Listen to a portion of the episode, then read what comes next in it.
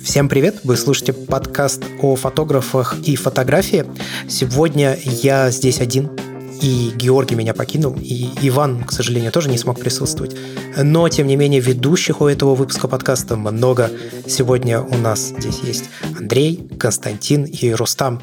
Три победителя конкурса Apple, который назывался Night Mode Challenge. Ребят, привет! Всем привет! Всем привет. Привет. А давайте мы немножко представимся, чтобы люди начали понимать, кого они слушают, какой голос за кого отвечает. А, давайте начнем а, с Андрея. Андрей, можешь немножко рассказать о себе, вообще, как ты пришел в фотографию и почему ты ей стал заниматься? Ну, я не совсем фотограф, я дизайнер, и сейчас я ну, работаю в Яндексе и руковожу группой дизайна. И ну, во многом, наверное, мой такой фотографический опыт, он как-то все время пересекался с этой сферой. И ну, как-то в детстве давно, возможно, я увлекался фотографией, там, покупал себе там зеркалку, пытался ну, больше в профессиональную какую-то сферу двигаться, а сейчас чем дальше, тем больше я полностью от этого отхожу и уже перешел, наверное, года три или четыре зеркалки практически не пользуюсь и фотографирую в основном на iPhone. Как-то так. То есть это, получается, твоя прям основная камера, да? Да. Давайте теперь Константин. Я фотограф, профессиональный фотограф. Начал я лет 12 назад с экзамена по информатике. Там было условие, если я сниму красиво достопримечательности, то мне поставят пятерку. Вот. И, в принципе, была зеркалка тогда. И я такой подумал, а что мне снять? Вот. Снял, значит, пятерку заработал. Самое смешное, что я снимал на режим P. Сейчас кто поймет, да? Я думал, что P – это значит professional.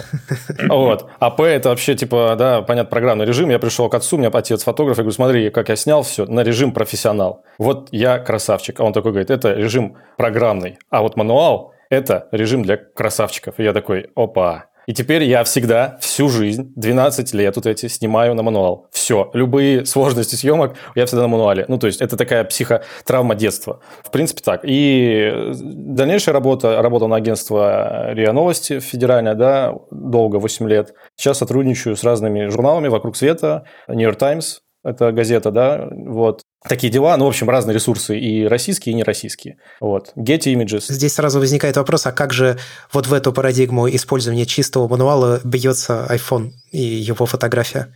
Приложениями с ручными настройками камеры? Нет, но очень смешно и забавно, что люди, ну, то есть я считаю, что iPhone, он удобен, во-первых, но многие не знают, как работает фокусировка, да, фокусировка фокуса, вот когда ты фиксируешь фокус 3 секунды, держишь на экране, и потом э, регулируешь солнышко, это, в принципе, есть мануал, понимаешь, да? Ну, в каком смысле, да. И чтобы ты понимал, вот я обучаю людей, ну, где-то 60% этого не знают. То есть, они все делают, как iPhone им скажет. Я пользуюсь только программой родной iPhone, да, фото. То есть, я не, другими программами не пользуюсь.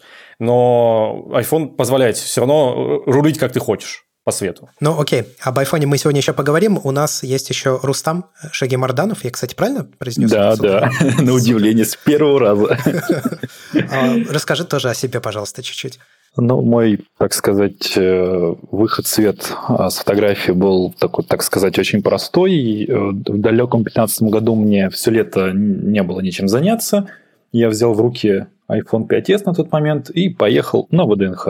В общем, я там ходил, снимал эту архитектуру, вот, и потихоньку начал снимать, снимать, снимать, что-то выкладывать, смотрю, опа, получается, здорово. И что-то меня в этот момент как-то очень сильно все это торкнуло, и я решил этим дальше заниматься. Вот. Ну, я считаю себя не профессиональным фотографом, а скорее ну, любителем ну, наверное, что-то среднее между профессионалом и любителем. То есть, как бы такой вот уровень.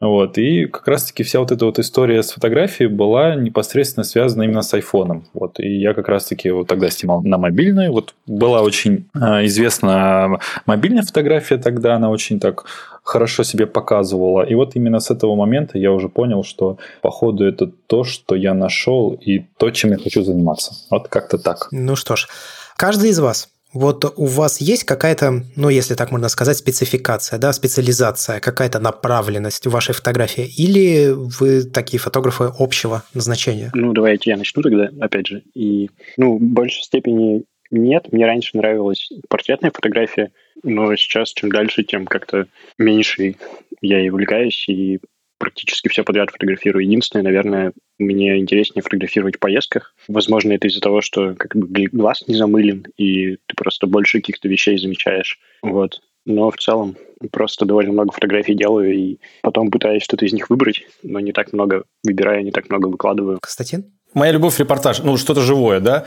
Что это? То есть, я очень долго спорт снимал на протяжении, вот, опять же, там, 7 лет где-то. Профессиональный спорт, Олимпийские игры, чемпионаты мира, да? То есть, я очень люблю снимать спорт, так или иначе. Люблю стрит-фотографию, уличную фотографию. А, вот, это тоже моя любовь.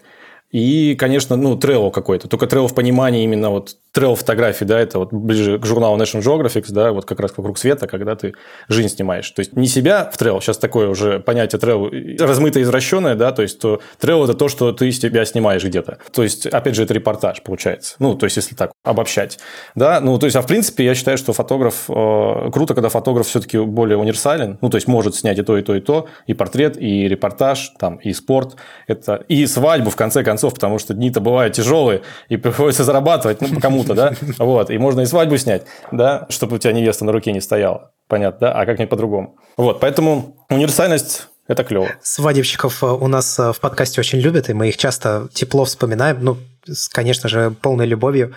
А, кстати говоря, ты озвучил такие темы, я думаю, что если вдруг ты захочешь, то у нас есть выпуск с Машей Плотниковой, как раз о съемке спорта, как раз о стрите. Было круто, интересно. Машку знаю, мы, мы дружим. Супер.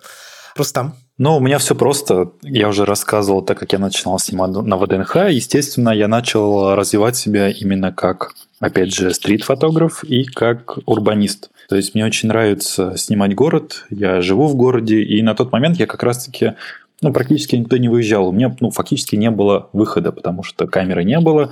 Снимала на телефон, какие портреты вы, вы что, 5S. Вот, и поэтому я э, снимал очень много именно стрит, урбанистику. И вот сейчас уже как раз-таки на том этапе, когда вот это стрит и урбан фотографии уже просто вот, вот я прям люблю это дело, люблю ходить по городу, э, люблю снимать людей, люблю снимать э, какую-то инфраструктуру. Ну, в общем, все, что связано с городом. И я прям от этого кайфую.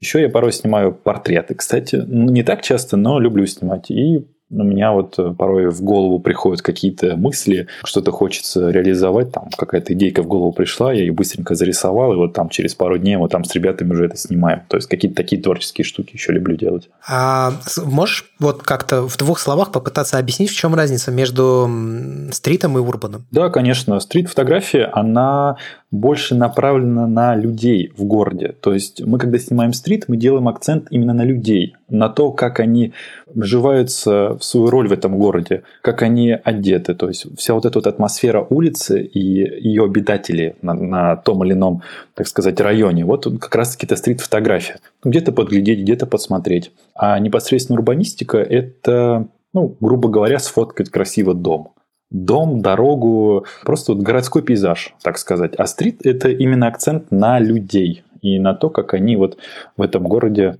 смотрятся. Как-то так. Так, а чем тогда урбан отличается от а, архитектурной съемки? Архитектурная съемка – это скорее уже именно такое прям направление, которое так ярко выражается именно в архитектуре. То есть вот у нас есть дом, там или какая-то коммерческая съемка по интерьерам, мы снимаем не только целый дом, но какие-то его детали. А именно урбан фотография – это не только дом, но и рядом какая-то его инфраструктура. То есть это могут быть машины. То есть это вот городской пейзаж, да. То есть вот у нас есть светофор, мы фоткаем светофор, там на широкоугольный объектив. У нас в кадре и машины, пешеходы, возможно, и вот, в общем, там какие-то городские постройки. То есть Урбан – это прямо город городом в общих чертах. Просто у нас в подкасте уже как-то раз упоминали этот термин, но я так и не понял в тот момент, в чем принципиальное отличие Урбана от э, других жанров, но теперь стало чуть понятнее. Ну, это уже, ну, так сказать, в последнее время, особенно если брать тот же Инстаграм, это довольно так, очень так обширно развивается, и у нас в Москве очень много молодых э, ребят, которые себя очень хорошо проявляют в этом жанре. Опять же, у них нет возможности куда-то поехать, поснимать тревел тот же. Они выжимают из того, что имеют, и я считаю, что отлично получается. Сейчас очень много классных ребят, которые снимают да, а, именно в, в этой стилистике. У нас э, была в плане тема немножко об Инстаграме поговорить, но так как мы его уже упомянули, давайте сразу тогда вот этот вопрос осветим. Инстаграм в вашей жизни, э, профессиональный и социальный, он насколько большую роль играет? И играет ли большую роль? У меня, получается, Инстаграм до конкурса, до объявления результатов он был закрытый, и у меня там в друзьях буквально 300 человек было, всех, кого я знаю, и ну, я практически его никак нигде, в общем, не распространял. После конкурса, когда Apple там оставили ссылочку на меня, у меня там очень много запросов в друзья появилось, в общем, я его открыл.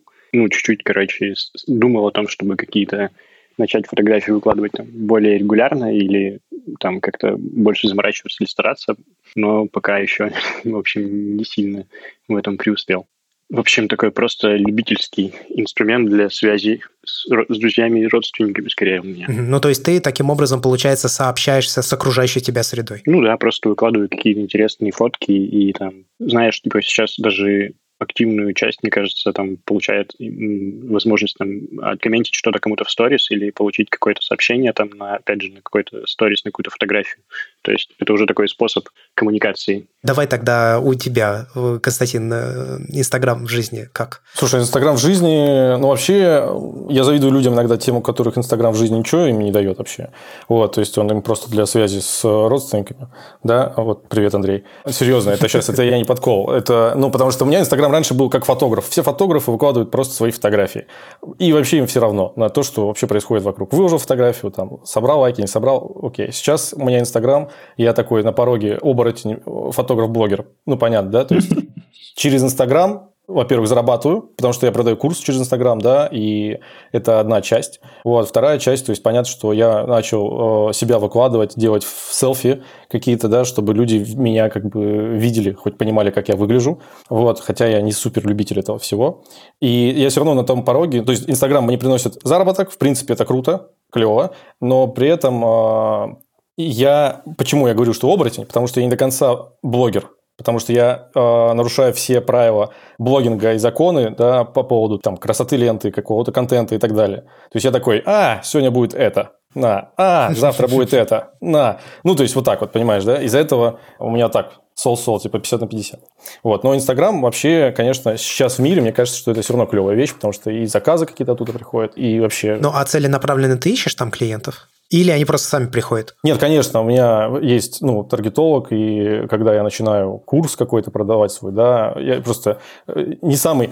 Чтобы ты понимал, продавать курс, вот это вот месяц продажи курса, там 3-2 недели, для меня не самое приятное время, потому что нужно соблюдать правильные вот эти маркетинговые вещи, которые я не люблю как фотограф, как вообще терпеть не могу это все. А что это за вещи? Ну, типа, пост выложить с э, описанием курса, пост, почему людям нужно купить, например, например, да.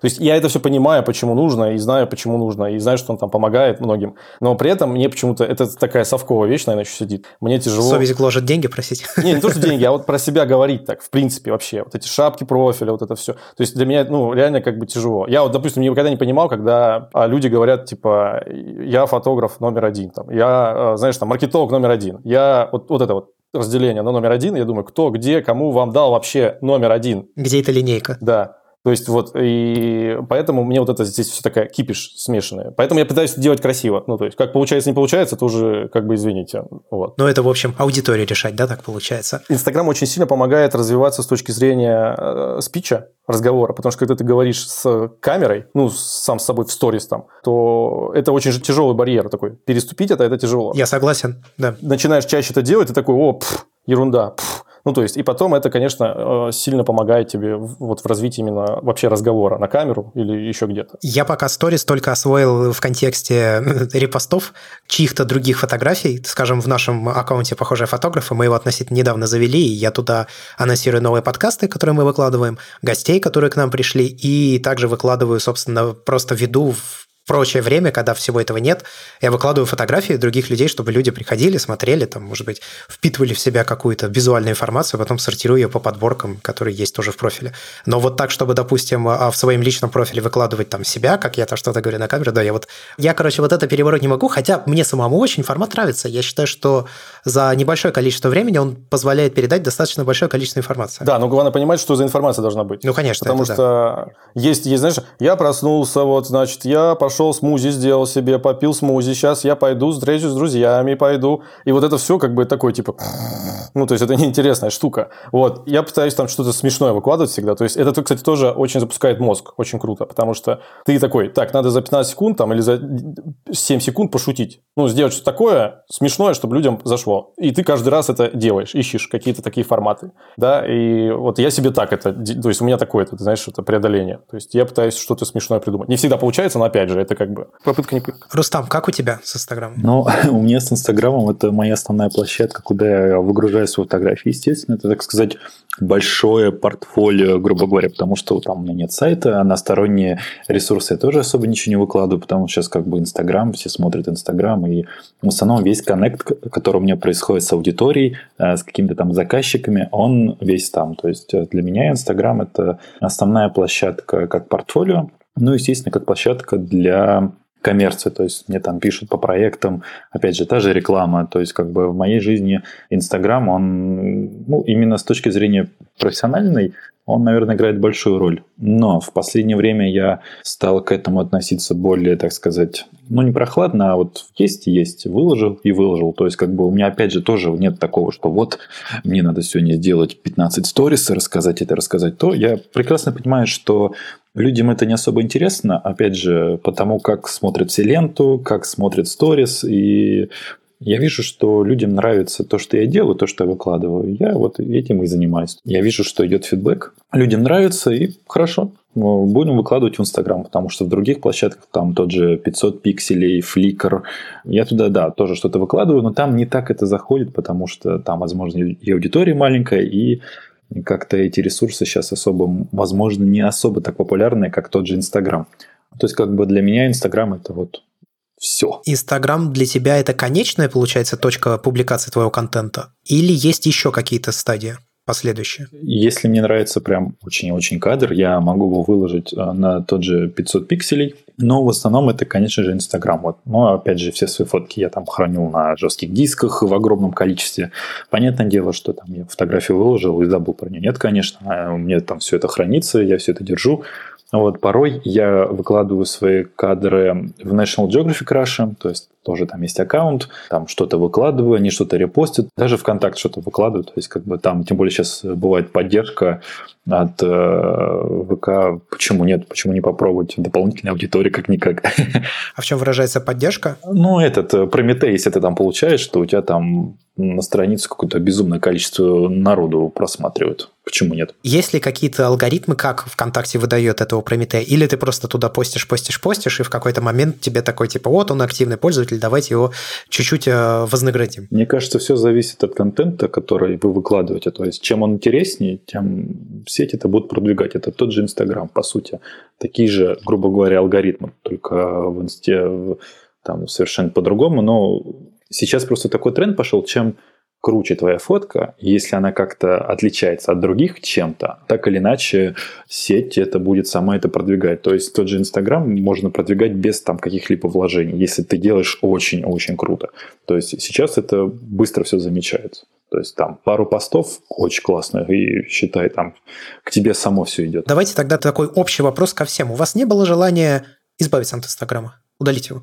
Ну, потому что вы ловили себя на мысли, что вы начинаете снимать под Инстаграм, или что он начинает забирать на себя слишком много времени, ну, или какие-то другие причины, я не знаю, там, захламляется ваша насмотренность контентом, нужно сортировать ленту, или, ну, какие любые причины, почему такое могло бы возникнуть, или такого не было никогда? У меня была мысль только в целом как-то соцсети себе ограничить, и я даже прям в этом году как-то пытаюсь это сделать, типа, меньше там вообще залипать, там, я убрал Инстаграм себе с первого экрана, какой-то момент, хотя, по-моему, сейчас уже опять вернул, чтобы просто не залипать в нем, не тратить какое-то лишнее время. Вот. А с точки зрения там как бы отказаться от него как способа там какого-то коммуникации или в целом избавить, удалить, такого, наверное, даже никогда не было на удивление. Я думал, ты скажешь покончить с собой, а, а можно было Инстаграм просто удалить, да? Вот. Я, окей, можно и так, действительно, кстати. Слушай, да нет, на самом деле удалить нет, потому что, опять же, объясняю, что я все-таки больше делаю то, что я хочу. Вот. И поэтому мне как-то даже такой идеи не возникало. Но то, что много времени на него тратится, это факт. Ну, то есть, реально факт. То есть, это прям, типа, противно даже как-то становится. И как от этого избавиться, тоже вопрос. Вот его стоит, конечно, выяснить нам. Не нам, мне, ну, понятно, да? Ну, мне с этим все как-то попроще, то есть, как бы я особо не зациклен на нем, то есть, как бы я выложил фотку, выложил и как бы пошел, то есть, какими-то своими делами дальше занимаюсь. То есть, да, раньше такое было, я прям скроллил, постоянно смотрел, кто там что выкладывает, а сейчас как-то стал к этому более спокойно, и как-то он у меня особо не так много времени начал отнимать. Там я сторис практически перестал смотреть потому что, как бы, в принципе, каждый день все, а, ну, практически одинаково, и не вижу смысла там смотреть там все подписки свои. Вот, чтобы прям удалить Инстаграм, такого не было. Если только был какой-нибудь творческий кризис, когда хотелось просто все нафиг э, закрыть и забыть про все это, но это понятное дело, все с этим сталкиваются. Вот. А насчет насмотренности, вот это тоже очень хорошая вещь. Я стараюсь, опять же, не совсем перегружать свой глаз, потому что когда ты все это видишь, на каком-то подсознательном уровне начинаешь фоткать так же. То есть вот это как раз-таки Инстаграм, вот эта вся тематика, там и серия «Встань посередине, по центру спиной, тут классная гора». То есть как бы и ты потом замечаешь, что ты начинаешь так же фоткать, а этого не хотелось бы. Поэтому приходится делать, так сказать, паузу. Вот. И я сейчас в последнее время тоже стараюсь акцентировать свое внимание только на том, чем я занимаюсь и что я делаю. Ну, я вообще как раз, да, вот в этом контексте скорее говорил, кто как вообще чем себя впечатляет и накачивает, какой информацией, каким визуальным рядом там картины, фильмы, книги, поэзия, не знаю, еще ну что-то. Ну вот у меня как раз по работе я там очень часто пользуюсь Pinterest каким-то и собираю огромное количество там каких-то интерфейсных решений, связанных с дизайном, возможно, там с каким-то реальным миром, с чем-то еще. И также много каких-то фотографий, просто каких-то красивых картинок там смотрю. Ну и, наверное, вот это основной мой способ как-то собрать какой-то вижен, набраться каких-то новых идей, взглядов. Ну и, в принципе, так я развиваю свою насмотренность. Ну а ты серьезно, получается, хватаешь идеи из дизайна интерфейсов? Для фотографий? Напрямую нет, конечно. Это скорее, смотри, то есть сижу в Пинтересте и смотрю огромное количество картинок, и так или иначе там попадаются какие-то не только про интерфейс, а там и про фотографии, и просто какие-то прикольные картинки, может быть, которые вписаны как-то в интерфейс, и, ну, просто все это перевариваешь, и у меня там есть какая-то отдельная папочка для просто фотографий, там отдельная папочка, там какие-то прикольные цветовые сочетания, и как-то так. Ну, напрямую, наверное, из интерфейса фотографию сложно что-то переложить, опять же, может быть, по цветовым сочетаниям, либо какой-то композиции вообще, да. Ну, цветовые схемы какие-то, да? Да-да-да. Слушай, у меня жизнь. Вот жизнь, понимаешь? Вот на самом деле, ну, то есть, э, все, что ты говоришь про книги, это правда, музыка, книги, это все определенный момент какой-то, да, определенный период. Ну, это часть этой жизни. Часть этой жизни, да, то есть, и какой-то, часть, вот в какой-то период ты снимаешь так, в какой-то по-другому, да, то есть, ты вот этим как насыщаешься. По поводу смотреть других фотографов, это факт, конечно, то есть, я в Инстаграме, считаю, все мои основные подписки, это какие-то, там, New York Times, Getty, National Geographic, да, вот, и так далее, то есть, Time, и ты, в принципе, как бы смотришь. Но так как я долго очень в этой профессии, да, фотожурналистики. То есть я ну, эти, в конкурсы профессиональных участвовал, смотрел на них и всегда это все изучаю. В принципе, чтобы так вы понимали, там, там разница небольшая. Ну, то есть я имею в виду, что плюс-минус ты прекрасно понимаешь, как тот или иной прием делается. Да, как снимается это, как снимается то, как делается это. То есть здесь может работать только твое вот это внутреннее состояние. Да, потому что стиль фотографа, он же так и рождается чаще всего. То есть через твою какую-то внутреннее понимание э, съемки. То есть и очень круто, когда у фотографа есть не один стиль, да, когда вот он привык снимать в одной стилистике, все такие, это Костя, как я раньше думал, клево, да, типа. а круто, когда ты такой, ого, это Костя, типа, он же так привык снимать. Ну, типа, это совсем по-другому. И вот это, наверное, такой этап, когда ты хочешь, вот то, что я сейчас хочу достичь, чтобы у тебя было больше разновидностей стилей. То есть ты вот так снял, так снял, так снял, и люди такие, блин, это вообще типа не он. Я так не привык. И вот именно вот это вот помогает в творческой, если есть какая-то творческая кризис, депрессия там какая-то, да, творческая, вот, то вот этим я себя заставляю отсюда выходить. То есть такой, так, надо что-то по-другому снять. Вообще по-другому. Ну, опять же, не трендово, не трендово. Здесь вот я про тренды э, не хотел бы говорить, да, чтобы не так, как типа все вокруг снимают, потому что вот про Инстаграм это правда очень много похожего. И есть этот аккаунт Insta да, где можно посмотреть да. на все эти повторы. Вот как раз про дождевик, про человек посерединке, там гора, а еще дождевик. Желтый на день. Вот, и вообще все В принципе, так, да. Ой, я вот э, про насмотренность, про вдохновение, это, так сказать, моя любимая тема, потому что я в свое время очень много смотрел работ других фотографов. У меня там есть свои фавориты, такие как Сторм Торгенсон, к примеру, просто очень крутой фотограф был в свое время, дизайнер. Э, Элиус Эрвит. Э, очень много людей, за которыми я вот могу просто зайти на какой-то их сайт и посмотреть их. Вот мне очень нравится работа Родни Смита. То есть как бы для меня вот это вот это насыщение хороших вещей, оно как раз-таки проходит через меня, я как-то это анализирую, и потом, опа, начинаю тоже снимать не так, а как-то адаптировать э, вот эти все их стилистики, их взгляд через, так сказать, свою камеру. Также я очень, ну, в последнее время, наверное, даже год, я когда смотрю кино, ну, имеется в виду хорошее кино, то есть там это не какие-то там э, мстители и вот это вот все. То есть... Э, да, вот это вот все. То есть я люблю смотреть хорошее кино с красивой операторской работой. И вот у меня есть отдельная папочка, где я делаю скриншот красивого кадра, сохраняю туда, и потом у меня как вот огромный такой альбом с красивыми картинками, с красивыми какими-то там, с красивым взглядом именно оператора, потому что очень важно смотреть все это. Я люблю ходить на выставки, в тот же Центр фотографии братьев Люмьер на выставке. То есть, как бы я вот, вот грамотная насмотренность, она очень и очень помогает в развитии творчества. То есть, потому что чем больше мы видим красивого, как-то адаптируем это через себя, потом мы сами уже на каком-то там подсознательном уровне это показываем людям и как раз-таки из этого и строится наш вкус и наш взгляд. И мне кажется, для фотографа очень важно смотреть красивые вещи. Просто хотел по поводу насмотренности. Вот что поменяло вообще мое, мой взгляд на фотографию, это первая поездка в Европу у меня есть теория визуального, вот у нас с партнером, с моим другом, есть, э, с которым мы делаем как раз курс, есть теория визуального уродства. Это когда человек рождается, ну, допустим, в стране, вот давайте про себя буду говорить, там родился в стрёмном роддоме, попал в стрёмный подъезд, попал в стрёмный детский сад, у тебя стрёмные игрушки. Это все твой визуал, который ты получаешь каждый день. И люди так растут, ну, растут, растут, растут, они видят, как люди одеваются вокруг, ну, то есть то же самое. И это все тебя воспитывает именно твой вкус вообще, в принципе. Мировоззрение. Мировоззрение. И потом ты такой приезжаешь в Барселону в 18 лет, и ты такой, чё, в смысле? А как так, что, можно так одеваться? Ну, ладно, я уже был более-менее прогрессивный в то время, но то есть, то есть ты все равно видишь, что люди как одеваются, что люди пьют кофе там, да, что вот этот цвет падает. Это вот про фильмы, почему, допустим, Пауло Сарантино и итальянцы снимают фильмы так. Там же просто оргазм, ты смотришь такой, о, ничего себе, вот как, да, то есть принтскрины готов делать. И вот это, конечно, очень сильно меняет твой взгляд на фотографию. Угу. Потому что если сравнить русских фотографов, немецких фотографов, итальянских фотографов, даже можно сравнить Vogue Russia и Vogue Italy, и ты сразу понимаешь, как люди, ну, типа, по-разному живут. Вообще как по-разному живут. Ну что, это, в общем, разный культурный бэкграунд, который влияет напрямую на работу. Вообще разный. Дима Марков есть прекрасный фотограф, который снимает э, российскую действительность.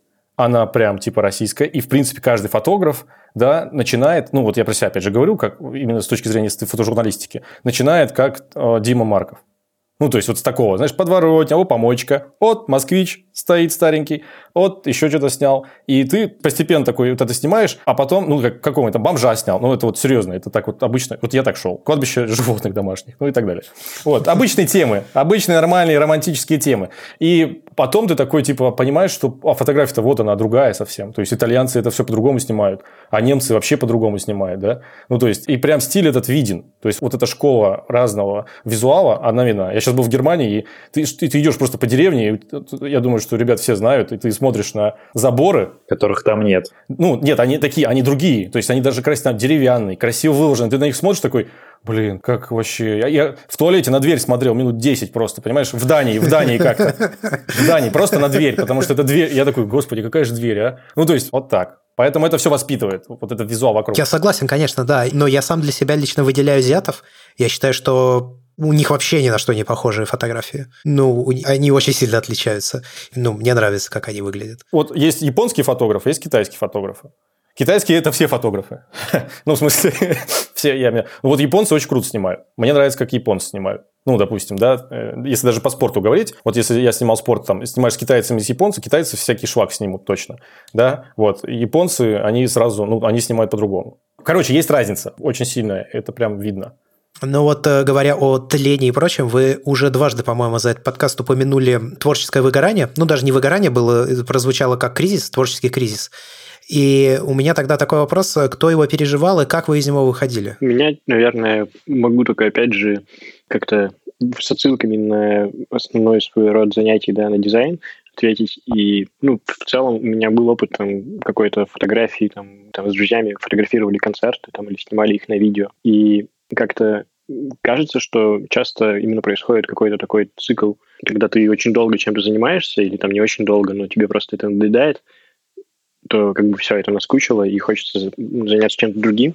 И ну, здесь идеально подходят там какие-то небольшие переключения, и чем чаще ты их делаешь, то это, возможно, даже переключение просто на какие-то другие вещи, а, возможно, переключение там на какой-то другой формат фотографии. То есть, когда мы там с друзьями там снимали какие-то концерты, что-то еще, то, понятно, у тебя там на жестком диске есть какая-то уже пачка каких-то видеороликов с концертов и фотографий, и при этом они все уже одинаковые, там не так интересно из них что-то выбирать или искать. Ну, то есть, грубо говоря, ты меняешь деятельность. Либо внутри самой фотографии, либо вообще в целом на что-то другое переключаешься. Да, мне кажется, это самый простой способ. Слушай, я бы не сказал, что я в кризисе все время. У меня бывают споры о том, что я продаюсь, опять же, это вот Инстаграму, ну, в смысле, вот этим всем маркетинг штукам, что на самом деле я могу делать проекты какие-то длительные, дольше, дальше, то есть э, именно в документалистике, и я действительно это все могу, но там лень не позволяет. То есть нет страданий по поводу того, что я как никому не нужен и что я страдаю. Не-не, а вот типа, я вот не хочу снимать. Нет, такого никогда не было, то есть я все равно что-то придумаю, но очень клево помогает еще, конечно, влюбленность. Это очень крутая штука, которая тебя окрыляет. Вот, знаешь, есть же вся эта штука про муз, да, и про, ну, то есть вот муза и так далее. Угу. Ты можешь быть женат, но с точки зрения влюбленности, вот это ощущение вот этого какого-то высокого, да, любви, короче, вот давай проговорить про любовь. Вообще, в принципе, не обязательно, что это может быть любовь к девушке. Я имею в виду, что не обязательно, что это любовь к человеку. Это может быть любовь, а, ну, вот определенно какая-то просто от чего-то. Ты можешь посмотреть фильм, да, какую-нибудь про землю или про что-то, про какого-то там, про существо какое-то животное, и ты можешь просто влюбиться в этот фильм, ну, в смысле, именно, то есть это ощущение внутри, знаешь, такое. И это, наверное, очень сильно помогает. Но вот именно влюбленность э, с точки зрения э, в людей, это тоже, мне кажется, может вытянуть тебя из... Э, здесь два, как бы, пути. Либо вытянет, либо, наоборот, еще больше затянет. Да, такой, знаешь? Любовь, которая утащила за собой. Да. То есть там можешь забить вообще все снимать, а можешь, наоборот, развиваться. Ну, то есть начать развиваться. Вот. И, в принципе, если ты работаешь, в принципе, с мозгом, со своим, в обычной жизни, да, когда у тебя все хорошо, когда у тебя нет кризиса творческого, то ты прекрасно понимаешь, откуда берется кризис, откуда у тебя появляется вот эта в голове э, фигня, и ты такой типа, ну окей, давай поговорим, ну и разбираешь это четко. И понимаешь, что, ну, это просто моя там какая-то гордыня или вот это тщеславие. И я такой, типа, вот, и, и, и все, и все сразу проще становится. Как ты определяешь, что ты вот развиваешься? Вот смотри, в данном э, случае мобильной фотографии, вот как фототренер, я себя называю фототренер по мобильной фотографии, и развиваю направление, да, для меня очень важно, что, какие вещи мне предлагают, где я выступаю, да, и если я вижу, что у меня больше становится выступлений, выигрываешь, ну, то есть э, конкурс Apple, да, то есть, ну, вот эти все вещи, которые потихоньку, потихоньку, потихоньку тебе приходят, ты понимаешь, что значит ты на правильном пути. Ну, то есть, знаешь, как говорится, если обещанного три года жду, да, или сколько там? Так, три года, да? Ну, что-то типа, да, скорее 33. Вот, и когда ты к этому идешь, и у тебя какие-то потом срабатывает это все, ну, то есть, с одной стороны, с другой стороны, кто-то тебе предлагает куда-то, ну, какие-то еще предложения, ты понимаешь, что значит ты правильно идешь. Ну, то есть, либо правильно, либо с тобой сатана. Вот давай так. Вот. Но, скорее всего, вот так. То есть это результативность, это результаты. А то, что по поводу твоего творчества своего, у меня есть это просто. То есть для меня клево снять такую фотографию, вот знаешь, э, чтобы ее можно было повесить прямо на стену. И ну, настолько прям хотелось ее повесить, что ты прям ее распечатал. И это вот с точки зрения творчества. Когда такую делаешь, ты такой, о, клево. Потому что, в принципе, конкурсы э, все, которые есть в мире вообще, и вообще это все субъективизм, что это все субъективная вещь. То есть там есть люди, которые отвечают за то, что ты выиграл, либо там занял какое-то место. Которые выступают той самой линейкой. Да, и ты такой, ну, и если как бы другие такие, блин, ну я вот не выиграю никогда, ну, я вот не выиграл, ну все, я, значит, плохой фотограф, ну что ж, меня не выбрали и все. То есть так нельзя мыслить, конечно, ну, потому что иначе ты с ума сойдешь вообще. Другое, другое, когда ты посылаешь конкурс фотографии лучше, а выигрывает какая-нибудь жесть, и ты такой, тебе просто обидно, понимаешь? Ну, то есть, а нет такого, что такой, блин, ну, я не буду больше фотографом никогда. Он выиграл, а я нет. Ну, и ты как раз вот из-за того, что ты видишь, что кто-то выиграл другой фотографии, хуже, даже не чем твои, а хуже, чем твоих там друзей, которые посылали. То есть не так, что ты такой, я лучше тебя, да, а вот именно твои друзья сняли действительно круче, и ты прям это сто процентов видишь, но ты такой, типа, ну, понятно все. Потому что конкурсы все же как работают, типа, сейчас особенно. Да, это ЛГБТ-движение выигрывает, там, ну, война выигрывает, э, еще какие-то вещи, там, болезни, ну, я имею в виду мировые конкурсы, да, масштабные. Ну, такая социалочка получается. Социалочка, это, типа, хорошо заходит. Не говорю про... Есть отдельные конкурсы, туристические и так далее, там, travel, да, и все такое. Рустам, как ты борешься с а, какими-то кризисами в фотографии? У меня все очень просто. Я откладываю камеру, потому что, понятное дело, глаз замыливается, то есть ты когда снимаешь, это прекрасно понимаешь, и надо уметь отдыхать даже от своего любимого дела. То есть три дня, и потом уже тебя прям разрывает и хочется идти снимать. Вот, в принципе, я просто делаю вот такие вот передышки, если уж совсем прям вот все, хочется прям бросить. И это, на самом деле, очень, очень хорошо помогает. Также ну, фильм какие-то красивые посмотреть. То есть как-то отвлечься от всего этого, вот, и потом уже с какой-то новой, так сказать, силой и энергией дальше в бой. Вот. Ну, плюс, когда там что-то, какой-то творческий кризис происходит, я стараюсь опять же, от этого адаптироваться, и мне там вдруг что-то в голову приходит, я это там зарисовываю, опять же, эту идейку. Потом смотрю, о, нифига, сколько я тут всего придумал, надо это все снять, как-то все это обыграть. И потом ты уже в ходе вот этого всего процесса начинаешь вдохновляться, и вот уже это все как-то прошло. А много доживает до съемки непосредственно из идей? На самом деле не так много, потому что бывают очень сложные вещи в голову лезут. То есть вот когда я снимаю какие-то такие творческие штуки, я стараюсь это делать все натурально. То есть, как бы вот у меня есть этот пример, этот Сторм Торгансон, просто гениальный человек в этом плане. То есть, у него там была идея 700 кроватей разложить на пляже, он это сделал. То есть, как бы без использования там фотошопа, каких-либо вот таких инструментов. И меня это прям прет и вдохновляет, и я хочу сделать что-то подобное. Но опять же, там либо бюджет не позволяет, потому что все это очень, на это много сил уходит, либо еще что-то. Вот, и когда я продумываю все вот эти вот идейки, я уже как-то начинаю кипеть, я хочу это сделать, я хочу это снять.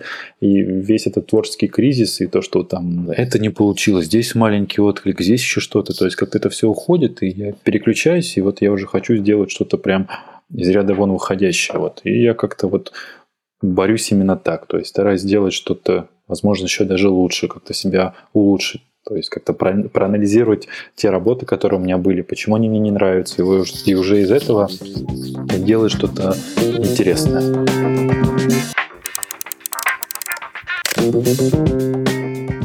Ну ладно, давайте перейдем к конкурсу Night Mode Challenge, в котором вы приняли участие и вы победили. Вы вообще часто принимаете участие в конкурсах? Но из э, твоей, кстати, речи я понял, что ты достаточно часто в них участвуешь. Часто участвуешь.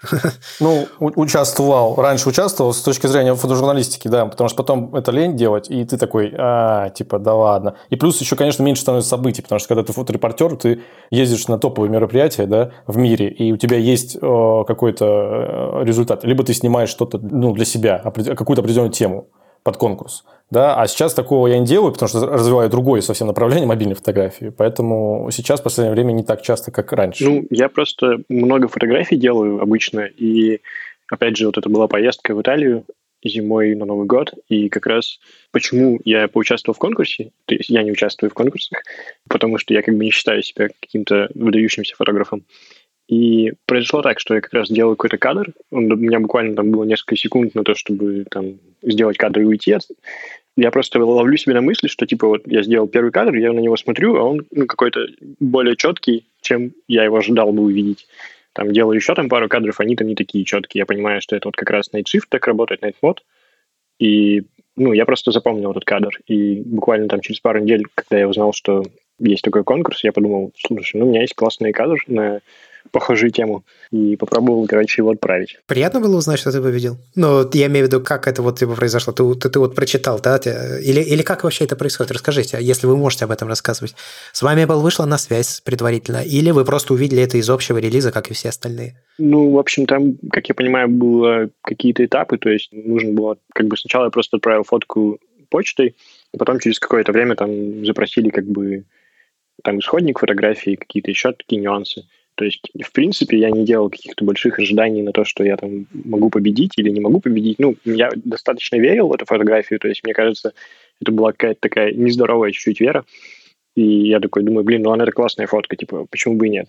Там, когда с мной связались, там, вы просили там выслать оригиналы, вот это все, я думаю, ну, окей, как бы, хорошо, я знаю же, что это классная фотка. Вот, такой немного самоуверенный был, в общем. И в целом, то есть я не могу сказать, что для меня было каким-то безумным удивлением, но, конечно, я прям, да, сильно радовался, и это было довольно классно. По факту я узнал, получается, ну, уже конкретно, что типа победил, я узнал уже после того, как они выложили в Инстаграме, там буквально через час или через два даже. Ну, на самом деле, я в конкурсах особо-то не участвую, потому что... Ну, я просто смотрю, какие там фотографии выигрывают, и понимаю, что я как бы не хочу в этом участвовать, и как-то особого даже желания нет. А здесь все получилось очень так спонтанно. Мы были как раз-таки в поездке, вот в Норвегии, и где-то за полтора часа до закрытия заявок мне ребята сказали, типа, Рус, смотри, там какой-то конкурс, типа, там, давай что-нибудь выложим. Мы там все свои вот э, наши банды ездили, фотографов, вот, и мы все, каждый, кто был в нашей команде, все что-то туда отправили. И я такой, ну ладно, давай, вот это, вот это. То есть, как бы вообще я не строил никаких там... Ну, как бы вообще не верил. То есть, отправил и отправил. Посмотрим, что будет. И тут бац, и такой, что, серьезно, нифига себе. То есть, как бы мне кажется, когда ты что-то не строишь и не ожидаешь, оно как-то выходит вот, вот таким вот боком. А когда ты там прям надеешься и кипишь, там вот, я сейчас это отправлю, бац-бац-бац, и пролетаешь. То есть, как бы, чем спокойнее ты к этому относишься, тем потом как-то тебе этот фидбэк в два раза больше, что ли, приходит. Вот, то есть, здесь вот была как раз-таки такая вот ситуация. Вот согласен здесь полностью. А у тебя как? А, то же самое. Увидел просто конкурс и ну, захреначил хэштеги. Ну, то есть, везде. Так как я очень много снимаю на этот режим, то вот так вот и были очень много разных фотографий было, да, но вот эту мне тоже написали на почту, пришлите оригинал, все такое. То есть, и, и все. Как бы я прислал, я был в поездке где-то, я вот так вот, окей, сейчас пришлю. Вот прислал. И это я согласен полностью с этим, потому что чем спокойнее ты относишься вообще, в принципе, к любым вещам, но именно вот что касается конкурсов, тем больше шансов, что тебе напишут. Потому что когда ты очень долго, долго думаешь, ну, я сейчас выиграю, ну, сейчас я выиграю, вот сейчас я точно выиграю, ну, то есть, то вряд ли. То, скорее всего, ты не выигрываешь, да, и потом еще расстраиваешься, потому что... А потом еще такой, блин... Накрутил себя и ожидания. Ты уже там все уже представил, все уже, мировую славу вообще, как ты... У меня с WordPress Photo так было, понимаешь? Я летел в Бангкок, и я вошел в шорт-лист WordPress Photo, в финал. Ну, то есть WordPress Photo – это известный журналистский конкурс такой. Это как Оскар, только фотографии. У меня была там серия, я так обрадовался, типа, что мне написали, ну, вот та же самая штука, пришлите оригиналы, и мы вам скажем, что-то как. И мне уже начали писать, ну, все, ты выиграешь. Другой человек, который выиграл там три раза, он такой, ну, все, сто процентов. И я уже в Бангкок такой прилетаю, думаю, сейчас письмо у меня, счастье, письмо читаю, там говорят, Константин, извините, мы посмотрели фотографии оригинала, вы обработались. Ну, а чтобы вы понимали, журналист конкурс обрабатывать нельзя, то есть у меня было все в ЧБ переведено, это можно. Можно, шед, ну, типа тени чуть-чуть, да, можно, типа, убрать э, черный, ну, blacks, да, и то есть в, в таком формате. Никаких замазываний, там ничего такого нет. А просто я попал на жюри, которое как раз э, совковое. То есть это было жюри уже такого возраста. Я считаю, это вообще большой проблемой. Это просто американский конкурс большой, да, и там всегда суперпрофессиональное жюри, ну, суперпрофессиональное. Но здесь было вот именно жюри по возрасту такое вот и по стилю фотографии я не попал.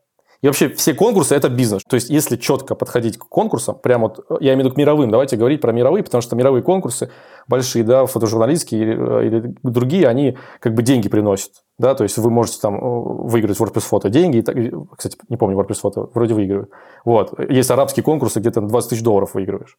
Да, если ты правильно подходишь к этому, понимаешь, кто в жюри сидит, что они любят, ты прям исследуешь это и делаешь там серию под них, ну, примерно под них, или у тебя есть под них, больше вероятность, что ты выиграешь.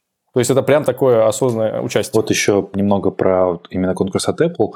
А, самое классное было то, что в условиях было не обязательно выкладывать э, фотку там в Инстаграм и так далее. То есть ты мог просто их отправить и все, и забыть про них. На почту ты имеешь в виду? Да, да, да, да. То есть там в условиях можно было просто присылаешь им на почту там пару своих фотографий и все. То есть как бы вот у меня был момент один, я до этого выкладывал этот же кадр, на, а, снятый на камеру, точно такой же ракурс. И мне недовольные люди писали, вот, как так, у него же на камеру, вы что? Ну, как бы люди же, наверное, не читали условия, они не знали, что, оказывается, можно просто фотки отправить, не обязательно их там выкладывать. Вот, то есть, как бы я считаю, это было большим плюсом. То есть, как бы и ты их отправил, и все там. Дальше уже сами решат, что с ними там делать. На камеру почему выложил именно кадр э, в Инстаграм, а не с телефона?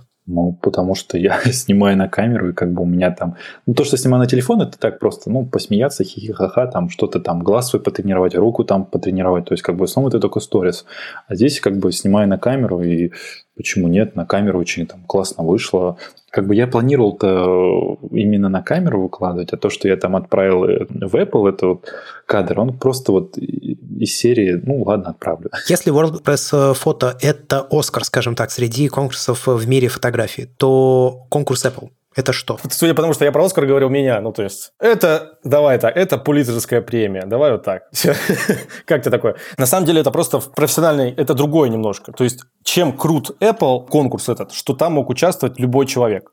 Тебе не нужно было быть суперфотографом, вообще быть фотографом профессиональным. Тебе не нужно быть э, журналистом, потому что в WordPress фото ты прикрепляешь корочку журналистскую, что ты фотожурналист, и тогда ты можешь участвовать там. То есть они тебе модерацию проходишь какую-то. Вот. А здесь любой человек мог поставить хэштег, либо пос послать в, в почту, да, и, и ты мог выиграть. И в этом э, кайф. Ну, то есть это вот именно, мне кажется, это новая реальность, когда люди, которые не считались фотографами, которые думали, да я так себе фотограф, берут и выигрывают конкурс. И это супер круто. Ну, то есть я считаю, что это как раз честнее даже, чем... Э, а, и голосование у тебя не такое, знаешь, как я терпеть не могу конкурсы, где просят проголосовать за тебя. Ну, то есть, типа, а проголосуйте за меня, пожалуйста. И чем больше голосов, тем больше у меня шансов выиграть. Вот. И чем больше тебе сердечек поставят там. А здесь именно все вот так вот кайфово. Хоп, и ты выиграл. Я хотел как раз еще добавить то, что сейчас они в новой iOS же вроде как по слухам хотят добавить возможность автоматически там, из приложения, как я понимаю, из фотогалереи отправлять эти фотографии на конкурс. И кажется, это вот, да, еще больше все это будет расширять, типа, и аудиторию, и количество людей, которые в них участвуют. Ну, и вот то, что сказал Костя, что это такая, такая уже новая реальность, про как, это, наверное, сложно вообще вставить в параллель с такой профессиональной фотографией, с профессиональными какими-то конкурсами. Но это получается так, э, фотография, которая повернулась лицом к людям. Вот, да, для людей, не для задротов фотографических, извините, ну, а для людей. Вот каждый человек может почувствовать себя фотографом, блин, и вообще, в принципе, каждый человек может снимать и стать фотографом. А не вот это, знаешь, вся элита элита фотографическая. А, извините, я вот сейчас шампанское пью на выставке своей в Амстердаме, моя выставка. Вот. А вот именно для нормальных парней, там, девчонок, которые могут снять кадр лучше, чем какой-нибудь вот этот вот, типа, вот эта элита. И в этом кайф. Ну да, просто они как бы находились вне радара, а сейчас есть возможность попасть любому, и это круто. Скажите, у меня к вам всем э, такой есть вопрос по поводу конкурса. Вот вы приняли в нем участие, вы победили. Как это сказалось на ваших, я не знаю, социальных сетях? Может быть, вам написали с какими-то предложениями? Давайте мы распечатаем вашу фотографию, покажем ее где-то. Подписалось много людей. Ну, то есть вот какая-то ответная реакция на вот это произошла? Или пока слишком рано, чтобы делать какие-то выводы? У меня, мне кажется, все как бы уже подстихло, поэтому получается то, что вот у меня был закрытый Инстаграм, и там было человек 300, сейчас я его, когда, ну, после конкурса я его открыл, у меня там стало 900 человек, что, в принципе, типа в три раза увеличилось, но на моих цифрах это не так уж значимо кажется. Ну, написали, да, с комментариями да, в том же Инстаграме какие-то СМИ, ну, э, небольшое интервью там даже взяли ребята из Код.ру, ну, и как бы очень много, да, там, друзей, знакомых. Наверное, последний отголосок, это был сегодня, там я собеседовал дизайнера, и он говорит, о, я как раз, типа, читал твое интервью на днях. Вот. На кольте как раз. Да, на коде, код. Кстати, приложим все ссылки, которые упоминаем и фотографов, и какие-то публикации, еще что-то, мы все сюда приложим. Поэтому те, кто слушает этот подкаст, могут пройти в описание к этому выпуску и посмотреть, о чем идет речь. Рустам? Ну, вообще, как все это произошло? То есть мы были с ребятами на выставке Сальвадора Дали, и тут бац, мне звонят, типа говорят, то есть я сначала узнал вообще от человека, с которым мы вместе работали по проекту, вот э, как бы есть журнал про фотос, вот, и он мне пишет, типа, Рус, типа, поздравляю, такой, в смысле, что такое? Он такой, а, ты типа не знаешь такое, о, нифига. Мне было очень приятно получить фидбэк от своей аудитории. Было очень много приятных слов. Молодец, там классная фотка. Вот, был рад услышать там какие-то от, там, от родственников, от друзей. Конечно, это все скажется на творчестве, скажется на там, имени в дальнейшем, потому что когда ты побеждаешь в таких крупных конкурсах, будь ты не фотограф, видеооператор и так далее, это так или иначе звоночек уже о том, что как бы вот, смотрите, чувак, вот он классно снимает, вот надо, стоит обратить на него внимание. Конкурс, он дает такой толчок в дальнейшее продвижение, и как раз-таки э, все это очень здорово, я считаю. Очень рад получить э, там массу каких-то откликов от своей аудитории, даже от тех, кто на меня очень-очень давно подписан, еще там с времен, когда я на iPhone 5s снимал.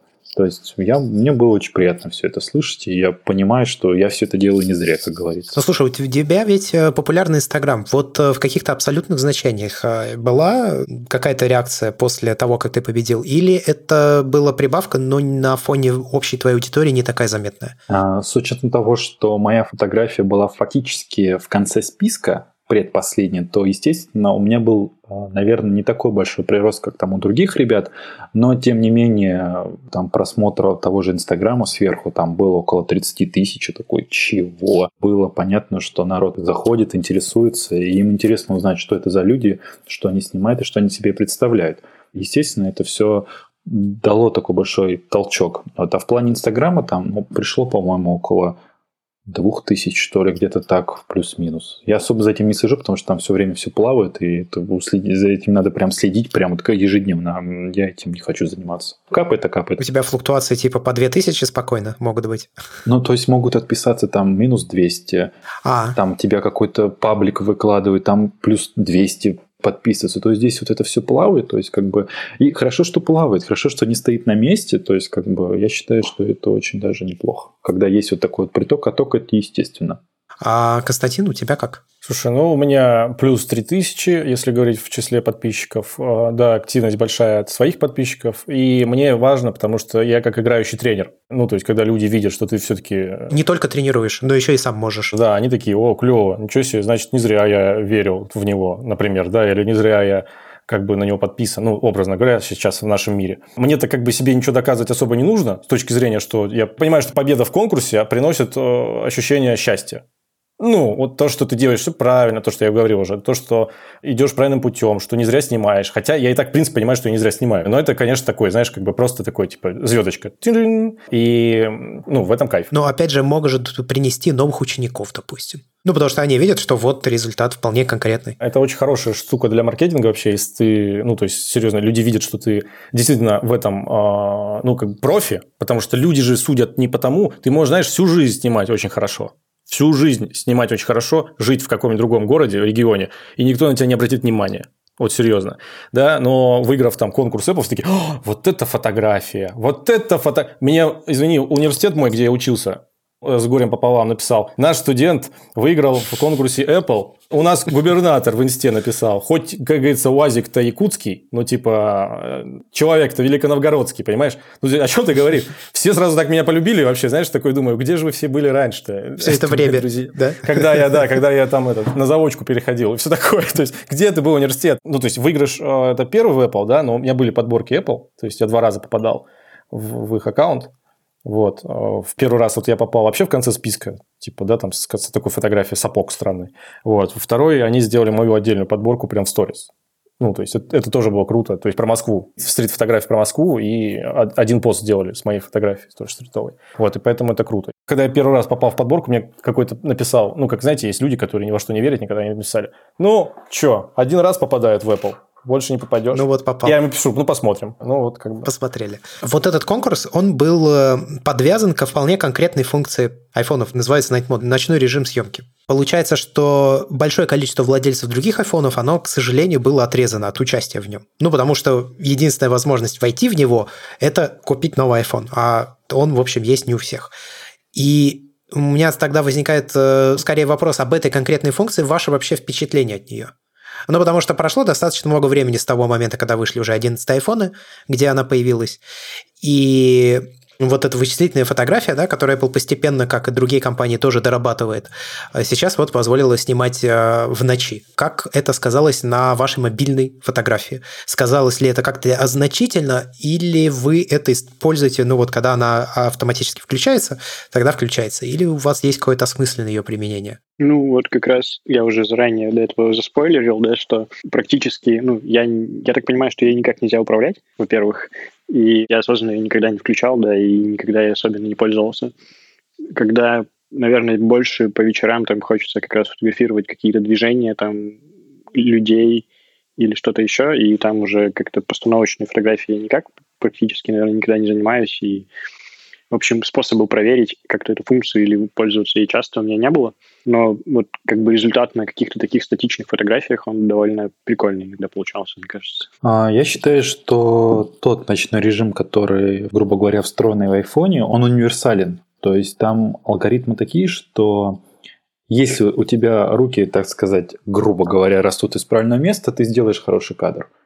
Но опять же, надо уметь э, подстраиваться как-то под место. То есть где-то, может быть, экспозицию там на свет поменьше делать. То есть все равно так или иначе просто достать и снять, ну, мне кажется, получится, но не будет, возможно, такого эффекта, которого ты хотел получить. Вот, потому что у меня до этого был опыт работы с компанией ZTE. Я как раз таки тоже делал обзоры на этот смартфон, мы снимали ночью.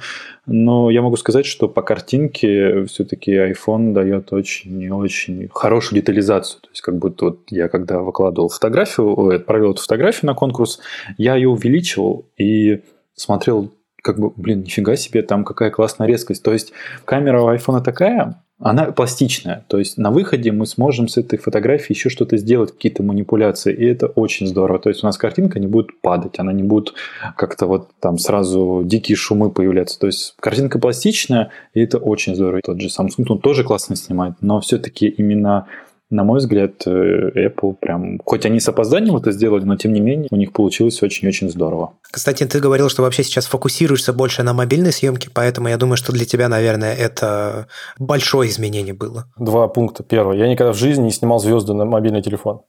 А сейчас я смог снять звезды на мобильный телефон. Это, ну, типа, это фантастика вообще. Ну, то есть ты такой, я снял звезды на мобильный телефон. Ты ставил на штатив его для этого, да? Нет, облокотил просто на машину. Ну, то есть так, на зеркало. Да, ты знаешь, да, там 30 секунд получается, можно выставить выдержку. Да. Ну, то есть, ну, было очень холодно, и не было времени штатив там ставить. И второе, я никогда в жизни не думал, что... Вот представляешь, да, лес, олени бегут впереди. Ты сидишь, темно, ночь. Ну, то есть утро раннее, вообще темно и только свет от луны. И олени бегут. И ты такой думаешь, хочу снять эту картинку. Ну, то есть, хочу сфотографировать. И ты достаешь iPhone в движении, ты фигачишь километров там 15 в час. Вот, ну, это холодно. И ты нажимаешь, у тебя вот эти там 10 секунд отрабатывают, у тебя получается образ оленей, ты видишь прекрасно оленей, ты видишь погонщика и оленевода, и ты такой, Нифига себе. Магия, да? Фантастика. Я в лесу ночью, и ты типа снимаешь... Ну, то есть я его тестировал в очень жестких, суровых условиях, и когда у тебя получается картинка, которую ты серьезно можешь напечатать на стенку, то есть повесить, она будет... Э, ну, понятно, что она, может быть, не, будет формата там 2 на 2, ну, то есть ты понимаешь, да, ты что создал нам вот эту коробку, которая в кармане у тебя лежала, э, фотографию в том месте, где на самом деле камера тяжело справляется, потому что камера по-другому отрабатывает все это да, то есть э, там выдержкой, диафрагмой, совсем по-другому. А здесь у тебя алгоритм работает, то есть здесь у тебя не матрица, да, а алгоритм, он сам тебе все это забивает, все знают, как работает. Ну, хотя на самом деле с тем, как описано все в интернете, да, как пишут пользователи. У нас был отдельный выпуск подкаста во втором сезоне, где мы подробно рассматривали, как вообще работает э, стекинг и вот эти все функции. Да, ну клево. Как э, работала она в Nexus, как она работает в айфонах новых, поэтому, ну, наши слушатели, да, в курсе. Ну, то есть это для меня клевый шаг, и теперь я точно уверен, вот у меня сейчас «Вокруг света» статья выходит, э, фотопроект, точнее, и там фотографии в том числе сделаны на iPhone, точнее, все фотографии сделаны на iPhone в журнале, вот, и, и одна из фотографий там овцы, которых я снял как раз подсвечивая в темноте фонарем. Вот, и это круто. То есть я точно теперь понимаю, что в любом месте без камеры я смогу снять любой материал для любого издания. Даже если это будет ночь. Если будет возможность взять камеру, возьмешь? Я же вообще пропагандист мобильной фотографии. И все уже давно снимают на мобильные телефоны. Очень многие, точнее, снимают. Time снимает обложки на, с мобильного телефона. Ну, то есть Sport Illustrated, Motorola еще снимал когда-то. Ну, то есть это такое, знаешь... Я вообще люблю ограничения. Вот я сейчас сижу на карантине, и это типа супер э, ограничение. И вот мобильный телефон чаще всего из-за того, что нет линз, нет вот этого всего, это супер ограничение, которое помогает тебе создавать другую совсем фотографию и совсем по-другому. Да? То есть ты мог бы снять ее с расфокусом, красиво, у тебя 85, там полтинничек, ты все снял. А здесь у тебя iPhone такой, который не мылит, ну, не размывает, потому что у тебя, ну, я имею в виду, не в режим портрет снимать. И ты снимаешь совсем другую фотографию. Вот, поэтому твой вопрос, не знаю. Не факт. От условий зависит. Но я спокойно отношусь к тому, что я могу оказаться с мобильным телефоном, если меня попросят снять на мобильный телефон, то я как бы сниму это. Вот смотрите, вы все сейчас, э, ну, много снимаете на смартфоны, но в том числе э, у вас, я как понимаю, у всех, ну, как минимум у двух совершенно точно есть и до сих пор опыт с большими камерами. На ваш взгляд, вот этот опыт с большими камерами, он нужен для того, чтобы хорошо реально снимать, ну, чтобы понимать этот процесс? Или, в принципе, это не настолько нужно, чтобы, ну, можно просто, не имеет опыта, взять iPhone и начать окей снимать. Может быть, с каким-то временем. Просто вот, допустим, тоже Константин говорил, что люди часто не знают, что можно там экспозицию, да, залочить или там ярче потемнее сделать. А, соответственно, возникает вопрос, вот этот опыт, приобретенный годами на других более ну, наверное, более сложно в чем-то системах, он насколько ценен? И ценен ли? Нужен ли он? В будущем особенно? Ну, у меня есть камера, она лежит просто в чехле уже, наверное, года три. И ну, у меня есть какое-то понимание, там, диафрагма, экспозиция, выдержка, вот это все. Но какого-то такого прямого ответа на этот вопрос я, наверное, не могу сказать, потому что я ставил какие-то приложения сторонние на iPhone, чтобы как раз там более детально взаимодействовать с настройками, но при этом как бы все равно ими сложно пользоваться из-за того, что они более сложно доступны, и зачастую просто удобнее использовать обычную камеру, а в ней как бы, ну, есть возможность там фокус зафиксировать там или солнышко подвигать. Вот. И кажется, что, наверное, можно и так, и так, но, наверное, здесь Костя как раз уже скажет по своим ученикам. Слушай, я считаю, что нет, не нужно что это все усложнение. Ну, то есть не обязательно, точнее, давай так. Мне просто так получилось, что я вот с нее начал. Не было телефонов мобильных. Если бы я снимал тот мобильный телефон, который тогда снимал, то у меня там полифония была только в нем. Вот, какая там камера. Вот. А сейчас э, с этими телефонами, ну, человек просто может не усложнять себе, не забивать себе голову ничем, если он не собирается быть там профессиональным фотографом, снимать какие-то суперпрофессиональные вещи. И спокойно, зная определенную механику кадра, построение кадра, опять же, это не без усложнений, да, без композиции, золотого сечения, всего остального, просто, типа, что нужно сделать, чтобы сделать хорошую фотографию? Вот, он берет и нажимает на плюсик, либо на минусик, либо на дисплее. И у него получается хорошая фотография. В принципе, это все. Поэтому я считаю, что здесь все от опыта. То есть ты можешь на телефон мобильный 10 тысяч часов поснимать, и будешь вообще богом. И будет, в общем, такой же опыт. Да, такой же опыт сейчас с этими телефонами. То есть, ты, знаешь, я вот снимал на iPhone 3 GS недавно, в 2019 году. Просто мне было интересно поснимать на iPhone 3GS. Вот что я сниму. И вот там тебе уже нужен опыт. То есть, когда ты берешь iPhone 3GS, тебе нужно понимать, как сделать так, чтобы было клево на этот телефон, где нельзя зафиксировать фокус, где вот как это все работает. Я когда начинал снимать, я же начал с iPhone как раз-таки 5s, и я тогда для себя открыл просто потрясающее приложение, оно называлось Cortex Cam, то есть там я мог выбрать режим RAW э, на iPhone 5s, и когда я снимал вечером на iPhone 5s, у меня была ну, очень хорошая картинка. То есть там практически не было шумов. То есть там, опять же, алгоритм приложения давал мне а, возможность э, после того, как я снял на iPhone, это потом себе скинуть на компьютер и уже обработать дальше. Вот. И, естественно, я тогда уже начал как-то более сильно там знакомиться с понятиями выдержка, диафрагма, ISO и так далее, и так далее. Вот. Естественно, надо понимать, что камера телефона, она не даст тебе те возможности, которые даст тебе камера. То есть ты не сможешь себя реализовать э, по полной, то есть в каком-то творческом плане. Там, если ты снимаешь там ночью, ой, вечером там какую-то творческую там идейку, вот я в последнее время люблю снимать фризлайт, какие-то вот э, фигурки рисовать, то есть я буду прекрасно буду понимать, что iPhone мне этого не даст, и телефон тоже, а камера это даст. То есть здесь надо понимать и ставить для себя цели, то есть что тебе надо и что ты ожидаешь от техники. Конечно, когда у тебя там хорошая камера, у тебя и возможностей больше, а телефон к сожалению, пока не может полностью восполнить э, те потребности творческие, которые я хочу вот реализовать при постановке того или иного кадра. Да, это мобильно, да, это удобно, но все же хочется как-то, если уж э, и дальше развиваться, то надо уметь работать и с камерой, и с телефоном, и уметь как бы переходить на более новый уровень. Ты просто растешь. И надо вот это понимать. А по поводу фрислайда можешь э, чуть-чуть прояснить? Это когда на длинной выдержке ты какие-то рисунки делаешь цветом, да? Да, да, да, да. Ты пробовал приложение Bluristic? на айфоне? Нет, не пробовал. Поставь, я думаю, что ты сможешь внезапно нарисовать, ну, сделать это на айфоне. Я, я не сомневаюсь, что я это смогу сделать, но Просто я порой люблю долго сидеть с кадрами, долго их обрабатывать, еще там что-то с ними делать. И я буду прекрасно понимать, что все-таки iPhone или, допустим, другой телефон, он в определенных рамках. И дальше этих рамок я не смогу ничего сделать. То есть я буду, если что-то там больше обрабатывать, там больше накладывать какие-то ну, фильтров, работать со, со слоями, да, я буду понимать, что вот у меня картинка уже начинает падать, и она будет портиться и делаться еще хуже.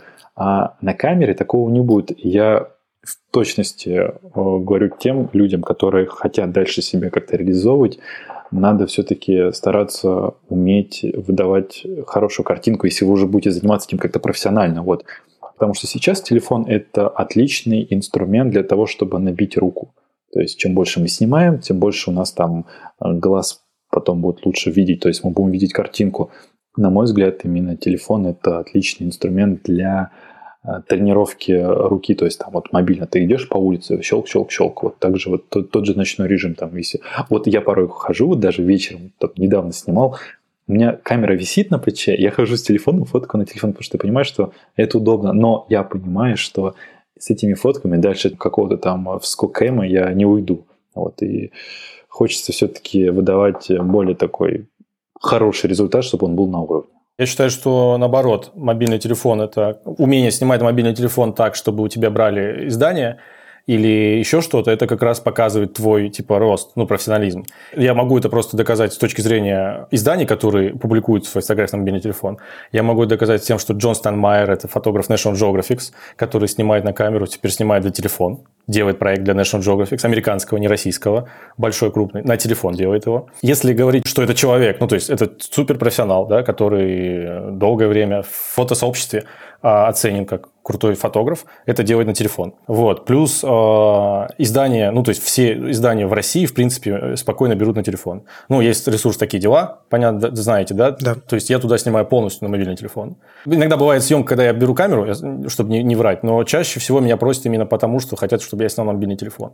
И, ну, с этой точки зрения здесь такая спорная штука. Я согласен э, с тобой, что если ты э, хочешь рекламную фотографию сделать, ну, какую-нибудь, да, или на баннер повесить, или, допустим, спортивную фотографию, вот, вот, вот здесь вот будет уместно это, то в спорте, футбол, например, ты не снимешь на мобильный телефон, ну, просто потому что физически тебе не хватит линзы, да, то есть вообще никак. Вот, здесь я согласен. Но при этом, имея мобильный телефон, ты спокойно можешь существовать. У меня есть ученица в Великом Новгороде, которая думала, что она ну, будет варить борщи, родила там детей, и все. И сейчас она зарабатывает на фотосессиях, снимая на мобильный телефон.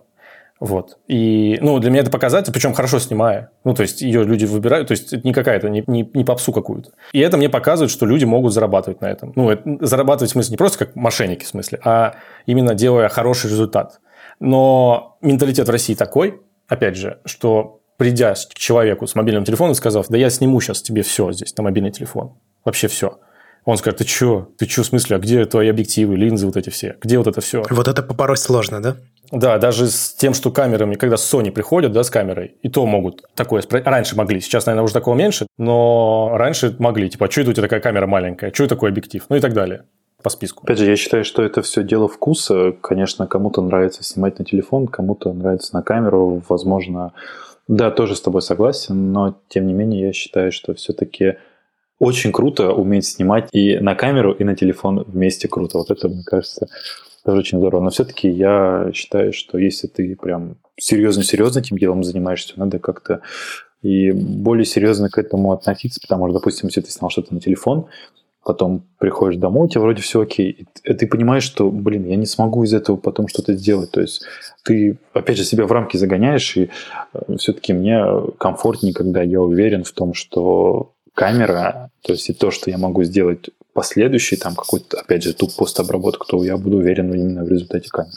Здесь, видишь, здесь все зависит, мне кажется, от именно от того, что ты привык делать и какой у тебя да, результат. Да, конечно, Потому конечно. что, если посмотреть на Диму Маркова, опять же, да, и кто не знает, загуглите просто, то его фотографии в Нью-Йорке висят на выставках, в Париже висят, они все сделаны на телефон. Да, да, я знаю его. Ну, то есть, хотя парень, я знаю его давно еще, когда только я тоже начинал, он в Пскове снимал на, на камеру, на Canon, и, а сейчас все снимает на телефон. у него интересный проект, он интересно передает именно улавливают вот эту суть, э, момент. Вот, ты правильно сказал. И поэтому, если ты это делаешь, ну, допустим, если у тебя именно в этом задача, да, тогда ты можешь... Э, то есть суть – это самое главное. А как это все упаковано, да, то есть как это все сделано, это уже другое. Да, да, согласен. Вот. Ну, опять же говорю, мы от, зависит, зависит от съемок, от разницы. Я понимаю прекрасно тебя, про что ты говоришь, потому что это может быть съемка урбанистики, где там нужно, ну, потом это в другой результат привести все, да, и по цвету, и там по свету, и так далее. А я говорю просто, видишь, в, в моей среде фотожурналистики, где ничего, в принципе, ты не обрабатываешь. Да, да. Тогда да. Где ты там наложил какой-нибудь фильтр один, и все. Это такое столкновение получилось двух разных подходов, да, э, двух разных фотографий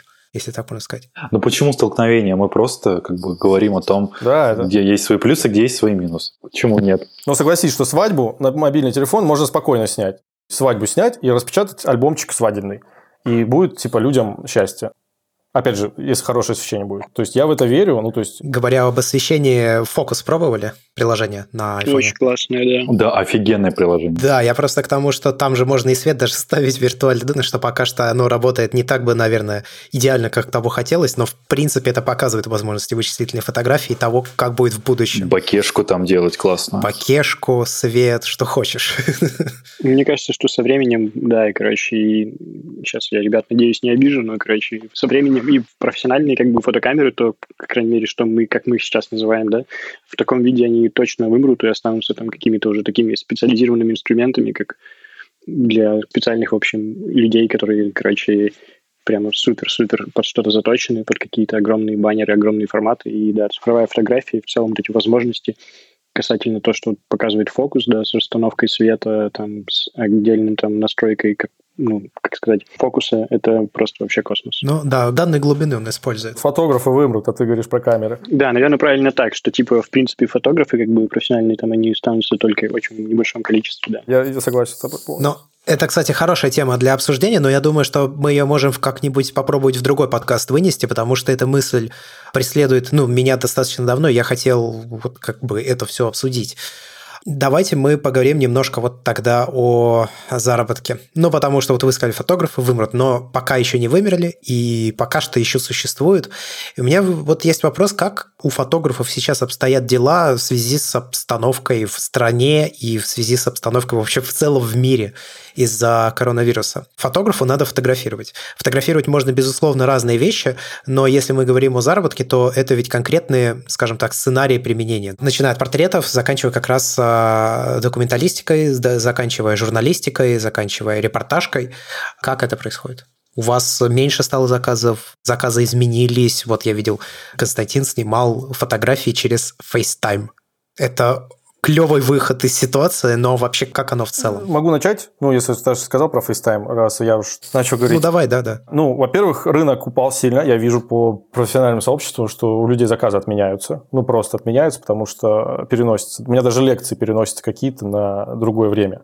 А фотография – это контактный вид, где ты нужен физически. Вот. Ну, то есть, по моему вот именно профессиональному сообществу это переносится. Да, все.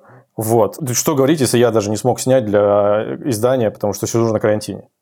Ну, это же показатель, да, того, что, типа, вот, типа, не очень. А по поводу новых средств, но всегда голова же начинает, типа, думать, вот. Ну, я летел, когда из Амстердама, думал, что клево бы снимать э, удаленно. Ну, сейчас так кипиш. Вот, и буду снимать удаленно. Прилетел такой, клево, думаю, ну все, забил на идею. Смотрю, Олесио Альби, такой фотограф итальянский, снимает модели через FaceTime. Я такой думаю, блин, вот как так-то вообще? Я же подумал. А вы что понимали? Не только я так подумал, а вообще все, в принципе, так подумали, скорее всего. Фотографы такие думали, ну, наверное, через Skype. Кто-то у меня знакомый через Skype снимает, да? А я как только увидел, что он снимает, такой думаю, ну, все, блин, я не буду снимать, не моя идея. Ну, и ладно. Вот я, ну, он первый, его этапки.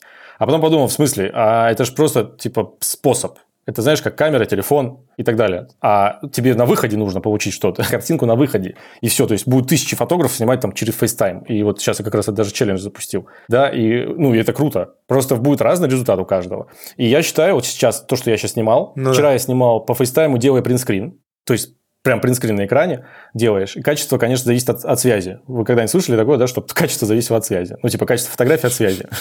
Вот, такая, типа, странная хрень, да? Ты здесь борешь... Прикиньте, в мире все объективчики всякие, матрицы, там, нано, все технологии делают, чтобы у нас матрица... И внезапно важен интернет. А здесь такой, блин, у меня 3G хреновая фотография будет. Ну, то есть, понимаешь, да? И ты такой, в смысле? Вот. И я такой, погоди, погоди, Маш, Маш, погоди, вот сейчас там сядь, сейчас, погоди, сейчас связь лучше станет, и будет все окей. Я пока тебя пикселями вижу. А, вот, стало. Оп, и нажал. Да? То сегодня я применил live, который есть в FaceTime. Опять же, тоже клевая штука, когда у тебя снимается фотография. То есть, ты э, просто нажимаешь на кнопку, у тебя снимается фотография камерой селфи, ну, для селфи. Вот, и это круто. Ну, типа, и качество сразу другое. Оно тоже не совсем прям, прям клево, кайфовое, но для Инстаграма, допустим, да, для еще чего-то это может спокойно работать. А как это вообще происходит? Вот съемка через FaceTime. Ну, то есть человек, которого ты фотографируешь, он как-то ставит камеру или есть еще один человек, который это делает? Как это? Очень важный вопрос, потому что это нужно сейчас писать чек-лист. Я прям это завтра напишу. Вот, потому что я действительно это делаю, а люди как бы не знают, как это делается. Ну, то есть они не понимают.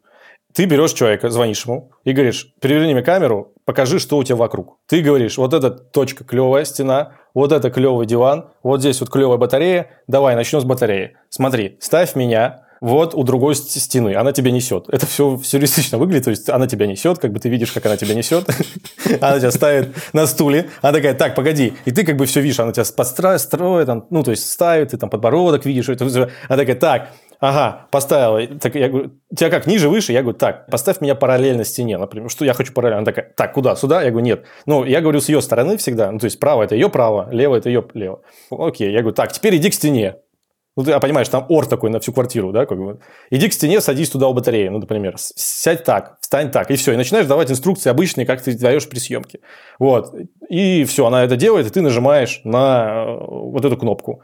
Она дальше тебя несет. Ты говоришь, покажи еще, что у тебя есть в квартире. Она тебя несет. Ты такой, о, клевые цветы, возьми эти цветы. И все. Вот, то есть, это прям такое погружение виртуальное в ее квартиру, да, и там, или на улицу. Она меня выносит на улицу. У нее есть штатив, например, да. Повезло, у нее был штатив. Если нет штатива, то там как-то облокачиваешь на что-то. Вот. Можно использовать этого миньона, ну, если есть какой-нибудь там, знаешь, муж или еще кто-то, я так назвал. Ну, то есть, чтобы он держал телефон, возил, да, но это слишком так читерски получается. Вдруг он будет спорить с твоим взглядом. Ему так встань право, он говорит, нет, я так вижу. Ладно, это отдаление. Вот. Ну, короче, потом она выходит на улицу, да, ты говоришь, вот поставь меня здесь, она идет. Ну, то есть, все те же инструкции, как ты в жизни даешь, ты даешь там и просто нажимаешь. И это на самом деле кайф. Я вот сегодня сделал это вот именно FaceTime ом. Там потому что быстро срабатывает. Плюс это же live. Ты можешь даже live не часто нажимать, а просто там два раза нажать, у тебя же там 3 секунды до, 3 секунды после, и потом выбрать. И я такой, типа, нифига, типа как круто. Я вот, она в Италии, я здесь сижу на этом гребаном карантине, да, и получается результат. Ну, реально результат получается. Я так понимаю, что теперь, а, скажем так, вернуться назад в мышление уже будет невозможно. И этот способ уже существует, его начали уже пробовать разные люди, и даже когда карантин, ну, рано или поздно это спадет, этот способ все равно останется. Ну, он может остаться, конечно. Ну, в смысле, это просто. Вот у меня будет через два дня съемка на Бали. А, ребятки? Я здесь сижу такой в московской квартире, и мне на Бали лететь не надо, понимаете? Ну, с одной стороны, как бы понятно, что клево полететь на Бали, но здесь такой, так, ну, короче, ищи куст красивый, храм, ага, вот здесь, давай, вставай. И у меня еще сейчас то, что я хочу сделать, но это вообще супер, мне кажется, читерская штука. Я это раскрываю секрет, не знаю, можно, не можно, но э, я хочу попробовать снять street через FaceTime. Чтобы другой человек мне показал улицу, я сказал, вот в этой точку наведи камеру, держи здесь, и когда там что-то будет происходить, я бы снял это через, типа, ну, как бы вот... Через... На своем телефоне. Угу. Да, для меня это будет вообще супер, ну, типа, супер experience такой, типа, если я сниму хорошую карточку, то это будет кайф. Блин, ты сейчас придумал просто, короче, нужно какую-то сделать нейросетку, либо прямо, типа, специально обученных вот этих фотографов, которых мы до этого обсуждали. В общем, они должны просто управлять твоим приложением. Ты ставишь себе приложение, короче, вводишь, в общем, телефоном, и, типа, оно само тебе делает эти фотографии, короче. Да, я понимаю, что это клево. Только чтобы я это сделал, это, ну, то есть, скорее всего, вымрет весь мир вообще, когда я это сделаю. Да, ну, то есть, вот, не от карантина, а, от, не знаю, от метеорита. Но вообще это очень крутая тенденция. Я считаю, что на этом можно зарабатывать деньги. Причем, у меня, кстати, знакомая зарабатывает на этом, по-моему, деньги. Она снимает портреты через Skype. Вот сейчас прям, вот в момент карантина. Угу. Не знаю, как зарабатывать, сколько зарабатывать, но точно она берет за это деньги. Я это делаю просто из-за того, что мне, я своих там подруг, да, знакомых, прошу. Э, я это не монетизировал еще никаким образом. Хотя, в принципе, я думаю, что так пойдет, можно. Но и все зависит от того, насколько затянется вся эта история и ситуация, потому что рано или поздно люди все равно захотят э, какой-то радости в жизни. Ну да. Здесь радость такая, что ты еще как бы, вроде как бы, знаешь, ты можешь снимать девушку, но при этом ты как бы физически никак не приходишь там в квартиру. Начнем с того, что это не мой жанр. Давайте так, вот это не мой жанр, то есть я не снимаю ню, не снимаю там девушек где-то, да, вот, то есть это могут мои подруги быть. Но это прикольно, то есть ты такой как бы сидишь в квартире своей, все. Это причем получается такая совершенно абстрагированная для тебя самого фотография. Да. Ну, меньше ведь получается эмоционального вовлечения в процесс. Отстранен скорее. Он другой. Он другой, но наоборот, девушка, допустим, или кого то снимаешь, модель любая, она может быть больше расслаблена. Потому что она не парится, что ты вот там видишь ее, там, или она может уйти, переодеться прям за камеру. Знаешь, не надо в другое помещение входить. Она такая, просто телефон в потолок направит, и все. И ты такой...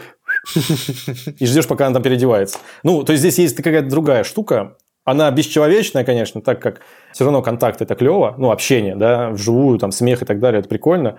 Вот, а в маленькую иконку смотреть так себе. Но это какое-то прям, знаешь, пересмысление вообще. Ну, то есть реально прям пересмысление. Это страшно и клево. Я говорю, как минимум один новый способ родился. Вот у нас освоили в свое время камеры наблюдения, да, которые у нас стоят везде, Google карты освоили. Вот еще один способ, как мне кажется, немножко вот из этой э, области, из этой среды. А, Рустам, Андрей, как у вас с э, заработком фотографии, ну, если зарабатываете вообще ею? Ну, я нет. Вот эта ситуация, которая сейчас происходит во всем мире, она по мне, она не так сильно, наверное, сказалась, потому что я все-таки в большей степени снимаю для себя и там для своего какого-то развития, а уже непосредственно потом там появляются какие-то заказы, какие-то проекты, какая-то коммерция. То есть, ну, я фотографирую для себя. То есть у меня нет цели именно куча денег зарабатывать именно с фотографией. Нет, у меня такой цели нет, я снимаю для себя. Но именно вот э, в этот вот э, момент, в котором мы сейчас все находимся, конечно, да, слетело пару лекций выездных, ну, понятное дело. Вот, и, в принципе, там пару портретных каких-то историй тоже, как бы народ у нас как бы боится идти лишний раз на улицу. Говорю, вы что, ребят? Ну, в общем, так или иначе, да, есть какие-то вот эти вот э, минусы, но в целом такого, так сказать, прям сильного падения я не вижу, потому что, опять же, сейчас актуально продавать свои онлайн-курсы, актуально продавать свои пресеты, принты. В принципе, как бы, если ты умеешь всем этим пользоваться, то как бы все не так уж и плохо, как, потому что сейчас народ сидит на удаленке по домам, и как раз-таки для людей сейчас, наоборот, полезней вот, получать какие-то знания именно через онлайн. Ну, в общем, не пропадешь. Да, в этом плане согласен. Все, что онлайн, да, это, это типа работает. Я имел в виду съемки физические, знаешь, когда тебе надо поехать на завод. Ну, это понятно, да. Или да. встретиться с каким-нибудь там бизнесменом и снять бизнесмена, например. Это вот, вот этого стало меньше, то есть это сразу обвалилось. Ну, это понятно, просто я снимаю в основном как бы вот у меня нет такого, что вот у меня каждая съемка это вот коммерция, коммерция, коммерция. Нет, я вот сегодня солнце пойду поснимаю там в центре, там, может быть, закат, какую-нибудь историю классную сниму там со света и тенью. То есть я в основном такой свободный художник. Что ж, ребят, мне кажется, получилась достаточно всеобъемлющая беседа. Прежде чем мы будем заканчивать подкаст, э, давайте по одному совету каждый из вас даст для фотографов. Суммарно будет три человека, три совета. Ну, Окей, короче, больше фотографировать. Это хороший совет. Я советую забыть о слове талантливый, неталантливый. Работать. Делать, делать. И, как сказал Андрей, да, вот как раз больше снимать. Люди думают, что если до него докоснулся Бог, Боженька до него докоснулся, и он такой типа талантливый, и так красиво снимает. Вот, а я никогда не буду. Это большое заблуждение вообще. Вот, поэтому э, совет больше снимать и не рефлексировать по поводу того, что я, я без таланта, вот мне никто, у меня папа не фотограф, бабушка не дизайнер и так далее, да, а просто брать и делать. Если тебе это нравится, если ты клево хочешь снимать и развиваться, даже если ты сейчас плохо снимаешь, то просто дальше снимать и снимать. Если посмотреть то, что я снимал, вот когда я говорил про экзамен, и то, что я снимал потом, я бы, э, ну, не то, что в подкаст в это не попал бы, вообще никуда не попал бы. Ну, то есть, мне кажется, ну, то есть, просто... И мне сказали, да ну, какой ты, ты никакой не фотограф, конченый вообще. Ну, вот это было бы так. Поэтому больше э, снимать и не думать, и не рефлексировать по поводу таланта и не таланта. Так, ну, в принципе, мои коллеги сказали, что, ну, самые такие правильные слова уже были произнесены, но я хочу посоветовать э, развивать у себя чувство вкуса. То есть, когда у вас есть вкус, то вы так или иначе сможете творить и привносить какую-то свою изюминку. То есть надо развивать свою изюминку, искать свой стиль, вкус и изюминку. Вот как-то так. Вкус и изюминка. Хорошее сочетание.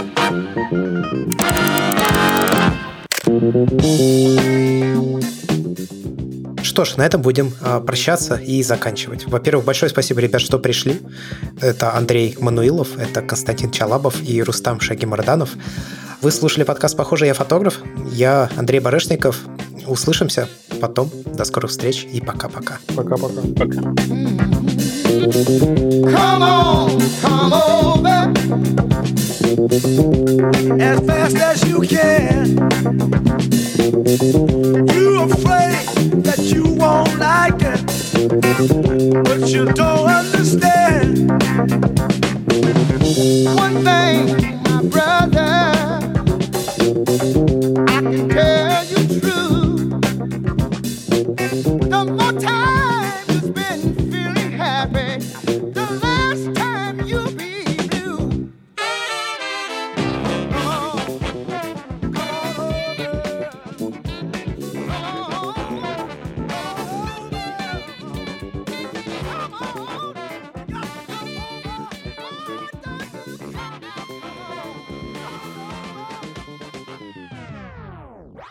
Если кратко, то это, короче, такой дехансер наоборот. Это дехансер для пленки.